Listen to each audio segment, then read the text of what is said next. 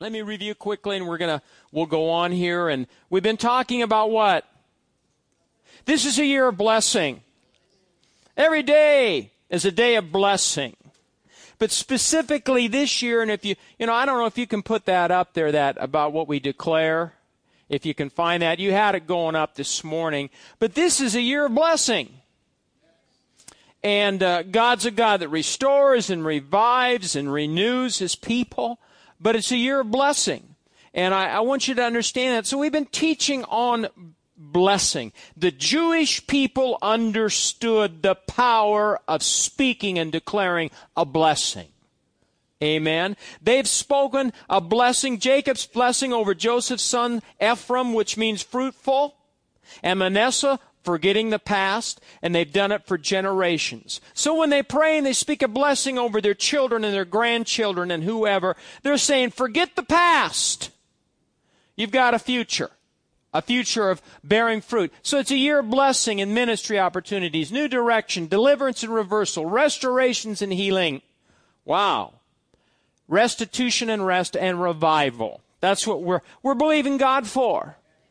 And, and He's a faithful God. So you need to expect to be blessed, but then you need to be, expect to be used as a blessing to other people. God has ordained the verbal blessing to counter the effects of the curse of sin caused by the fall. Through the new birth, we're all given a fresh start. Amen. And a new identity. To each and every one of us, Jesus gives us a new name, a new identity, and a new destiny. Each one of us has his own gifts and callings, so each name is different. Say, we're all different. But we're all blessed and we all have a calling. God is always designed to work across generations. This is, this is so important we understand that. He is the God of Abraham, Isaac, and Jacob. Abraham, the first in God's family, was called to cover, bless, and protect his son Isaac. Isaac was responsible to bless the next generation, and so on. That's the divine order of things. Each generation is to nourish and protect the following generations. That's such a good statement. Each generation is to nourish and protect the following generation. We said the pathway toward healing our generational wounds starts by recognizes, recognizing the things that have happened to us happened to us are not the last word on who we are. So you're here today and you, you'd say, Pastor Mike, you don't know my past. I was an orphan, or I grew up with just one parent, or I didn't have any parents. Well, once you have Jesus Christ in your heart, you, you've got it made. So you have to forget your hurts and your disappointments and, and how maybe you didn't have the upbringing that you should have had or, or the parental guidance that you should have had. You've got to for, forget about that and begin to seek God. God will take care of you. He'll bring people into your life to, to mentor you, to help you. Amen?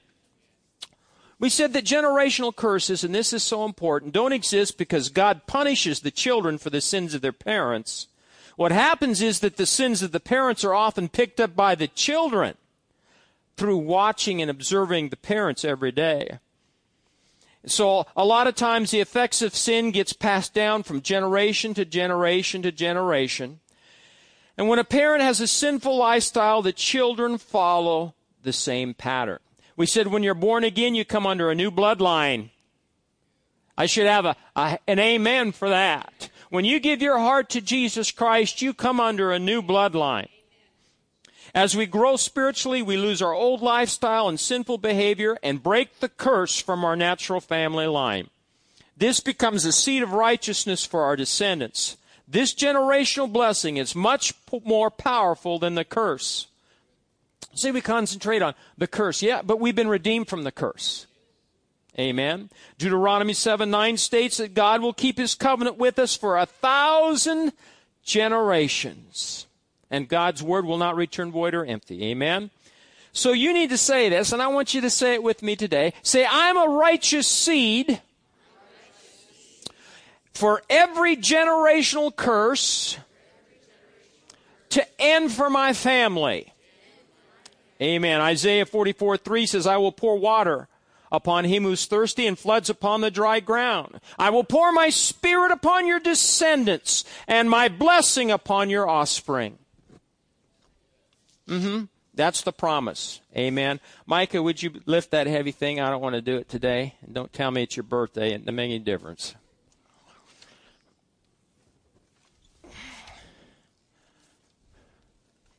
Just just set it right there. That's good. Thank you. Now if I can get this in here. There we go. And if I can get it up here, I might add I might need some help. There we go. As you can tell, oh, oh, come on. I'll be back in a minute. You just there we go.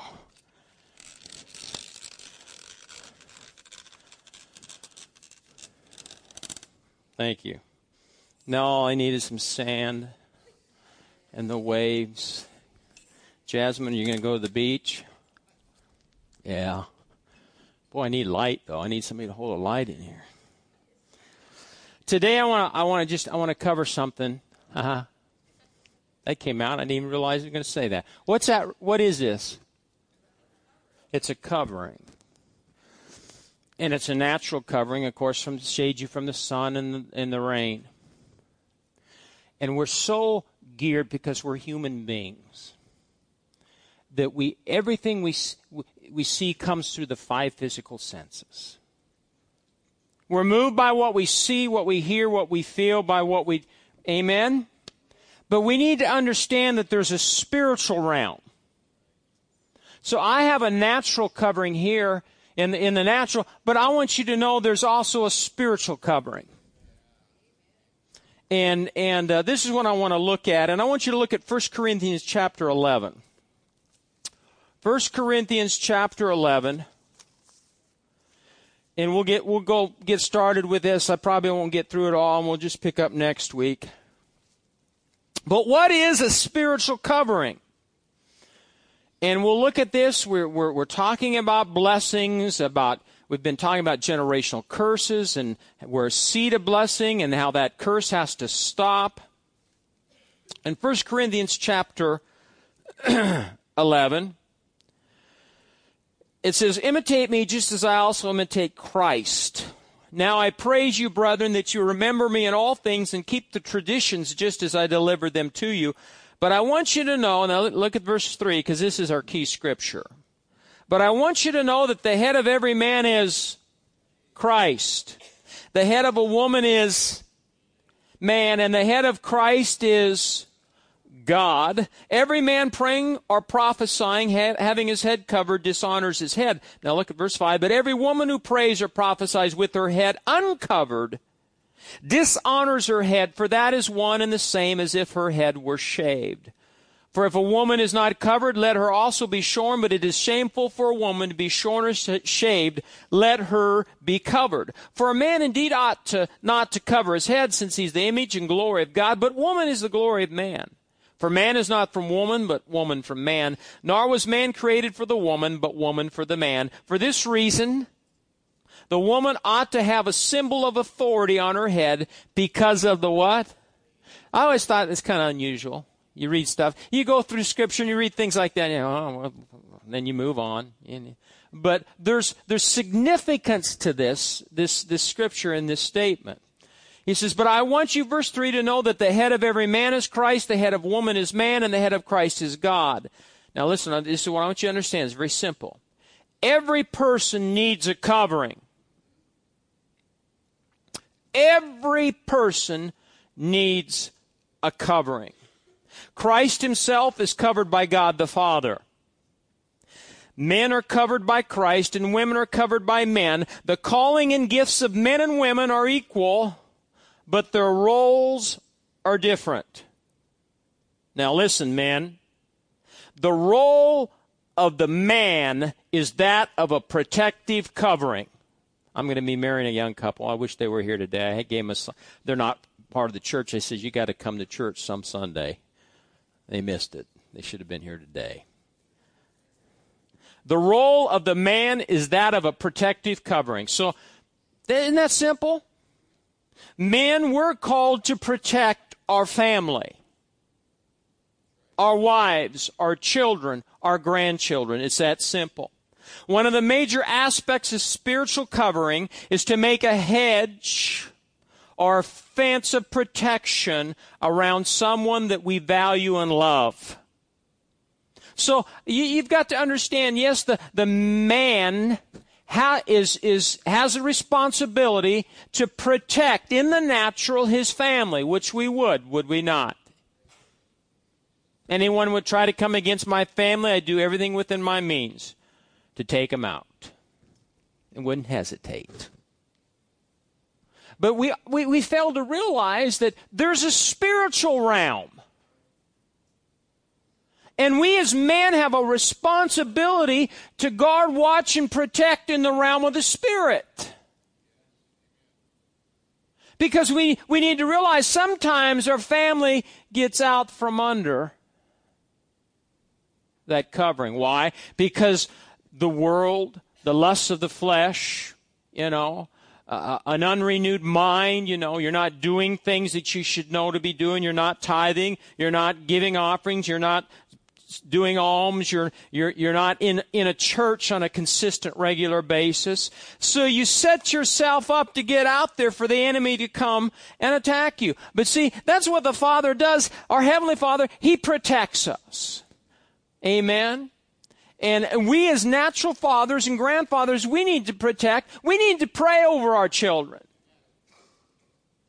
We need to pray over our grandchildren. If we see them doing, doing squirrely things, then we need to take authority in the realm of the Spirit. Whatever we bind on earth is bound in heaven. Whatever we loose on earth is loosed in heaven. But you have to do that, men. But the sad thing is, if your father was a weak, wimpy spiritual person, or not even a spiritual person, then how you as his son, how are you going to know what to do? You're not being trained. You're not being trained that you need to be strong in the Lord in the power of His might. You don't understand you have authority as a child of God. We sang it today. That's a wonderful song. We need to sing that next week. We need to get that. I need to get that in me. That's good.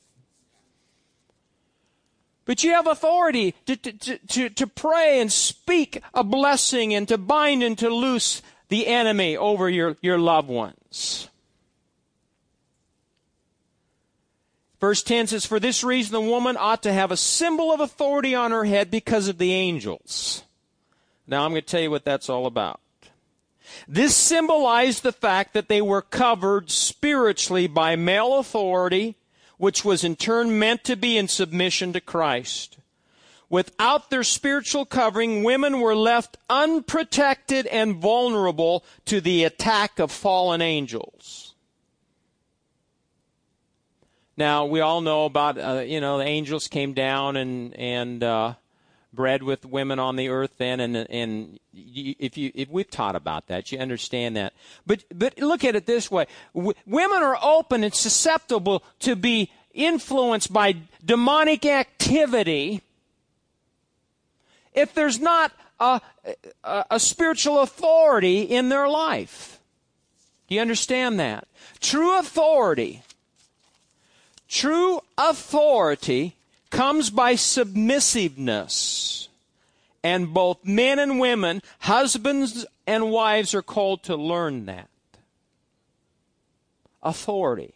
Now, I, I do marriage and doing marriage counseling now. In fact, uh, this young man gave his heart to Christ the day, the second time I, I, we talked, and she was already saved, but he gave his heart to Jesus. You know, there's some churches and preachers aren't open to marrying people outside their church, and you got to be led by the Spirit. With us, Brad and I both, Pastor Brad and I both have have have married people and and counseled people, and and got them saved. But see, now a whole new thing opens up for them, and they're going to have to learn about what I'm talking about today. So, true authority comes by submissiveness, and both men and women, husbands and wives, are called to learn it. Look at Proverbs 17:6. If you're here today and you didn't have a, a father, a good role model, that, you know, I'm sorry. you didn't. But you know what? When you give your heart to God and to Jesus, He'll always open a door. Somebody will come into your life to make a difference. I thought about that today. I was thinking about fathers. Uh, Lonnie LaRue lost his dad was a week ago last Friday, and his dad was a Methodist minister. His dad was worked in the oil rigs. I would I would classify where's Diane at. Was he kind of rough and tough in his early years, early years, or the job that he did construction? That's not an easy thing, but his, his Lonnie's dad was was older in life when he received Jesus. He was in a trailer. It's I read I got online last night. Lonnie told me to look at the funeral home and posted it, um, his obituary. And he gave his heart to Jesus in 1969, listening to a Billy Graham on TV. And he and his got his wife, and I don't know how old Stan was when he did that, but he was older and they started going to church. Well, he ended up becoming a Methodist minister. Went back to co- went to college and got his degree, and, and grew up. And this and you, I got onto the there was a music uh, that went with it, a video or whatever, online, and I listened, and it showed his life of what he did. Starting with the construction, it showed him standing in the pulpit ministering and and hunting and fishing, which was a big thing and I mean, I got I got choked up because all I could think about was the influence that Stan had on Lonnie. And Lonnie Lonnie came to me early on when they started coming here. Diane started coming, and then Lonnie started coming. And he works. There's times he can't come. But how he was raised in a minister's home. And he watched people really do nasty things to his father. I'm a blessed pastor because you don't do nasty things to me. Why? Because you know better.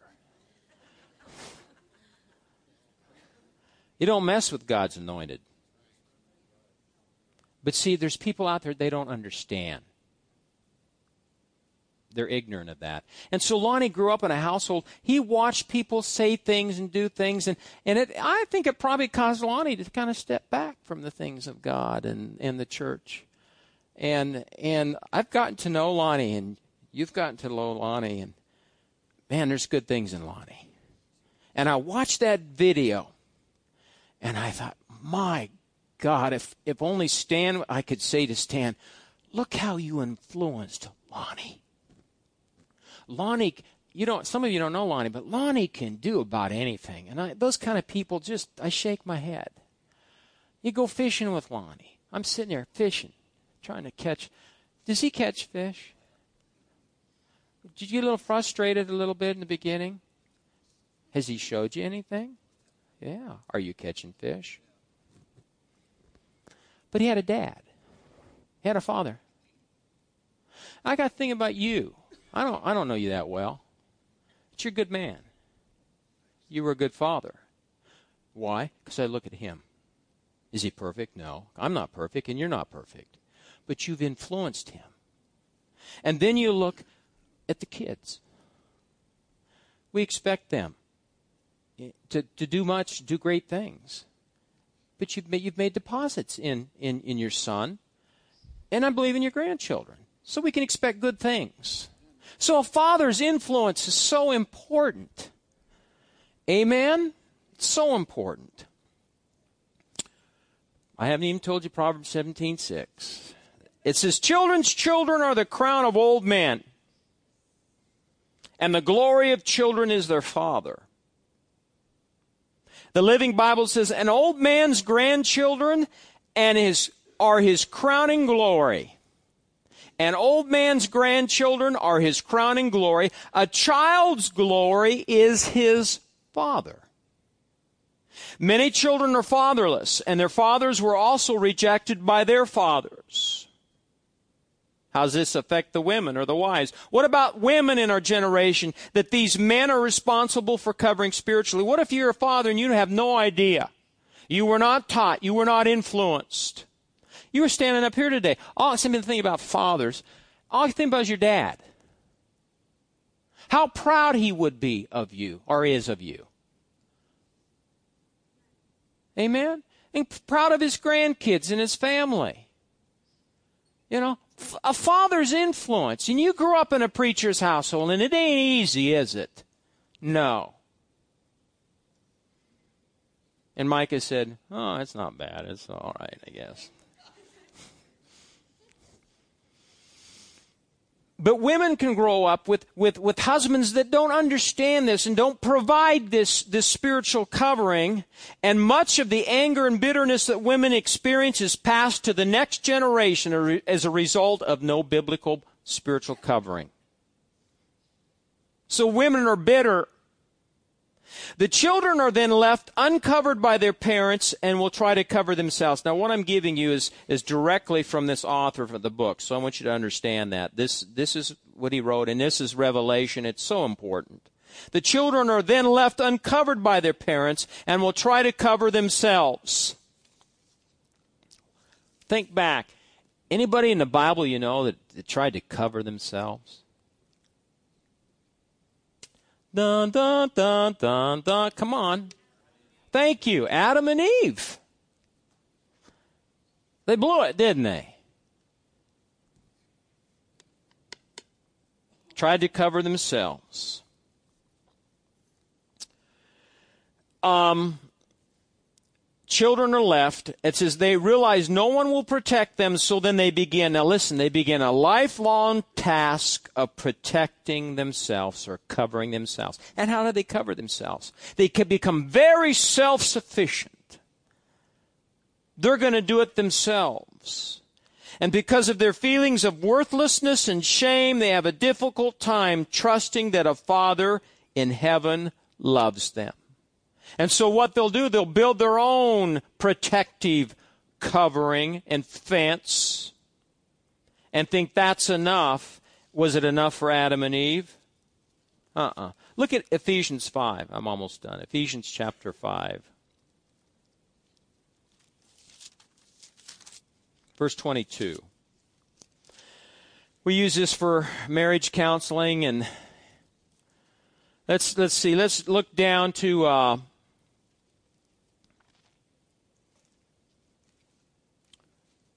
Verse 27 it says that he might present her to himself a glorious church, not having spot or wrinkle or any such thing, that he, she should be holy and without blemish. Now look at verse 28. So husbands ought to love their own wives as their what? And he who loves his wife loves himself. No one ever hated his own flesh, but nourishes and cherishes it, just as the Lord does the church. See, so men, men cannot love their wives they're, it says here that to, they're to love their, their own wives as their own bodies. But men don't love themselves when they grow up with no spiritual covering. They don't understand that. And there's feelings of worthlessness and shame, and they feel insignificant. So, how can they love someone else when they can't even love themselves? They can't. And then you grow up and you have families that are just full of dysfunction. And that that dysfunctional behavior is passed down generation to generation. Unless someone gets born again dad gets born again and saved someone mom gets saved and they put a stop to it they break that curse and then they become a, uh, a righteous seed for the next generation. But look around you folks. Do you know anybody like that? There's a lot of people out there like that and they need Jesus, don't they? Sure, they, they sure do. The signs of the end. Here's a sign of the end from Matthew 24 12. And because iniquity shall abound, the love of many will grow cold. We're talking about iniquity that's passed down generation to generation. We said iniquity is a bruise from the past that has festered and is now spoiling our purpose and destiny when we're scarred and bruised by the baggage of a previous generation, our natural defense is to find some kind of covering to place over our wounds. We try to do it ourselves. Uncovered people often believe the lie that if they can stand on their own, their self sufficiency will cover and protect them. Look at Isaiah 28. Let me see what time it is, like because I don't want to go on if I gotta. Uh, I'm going to stop there.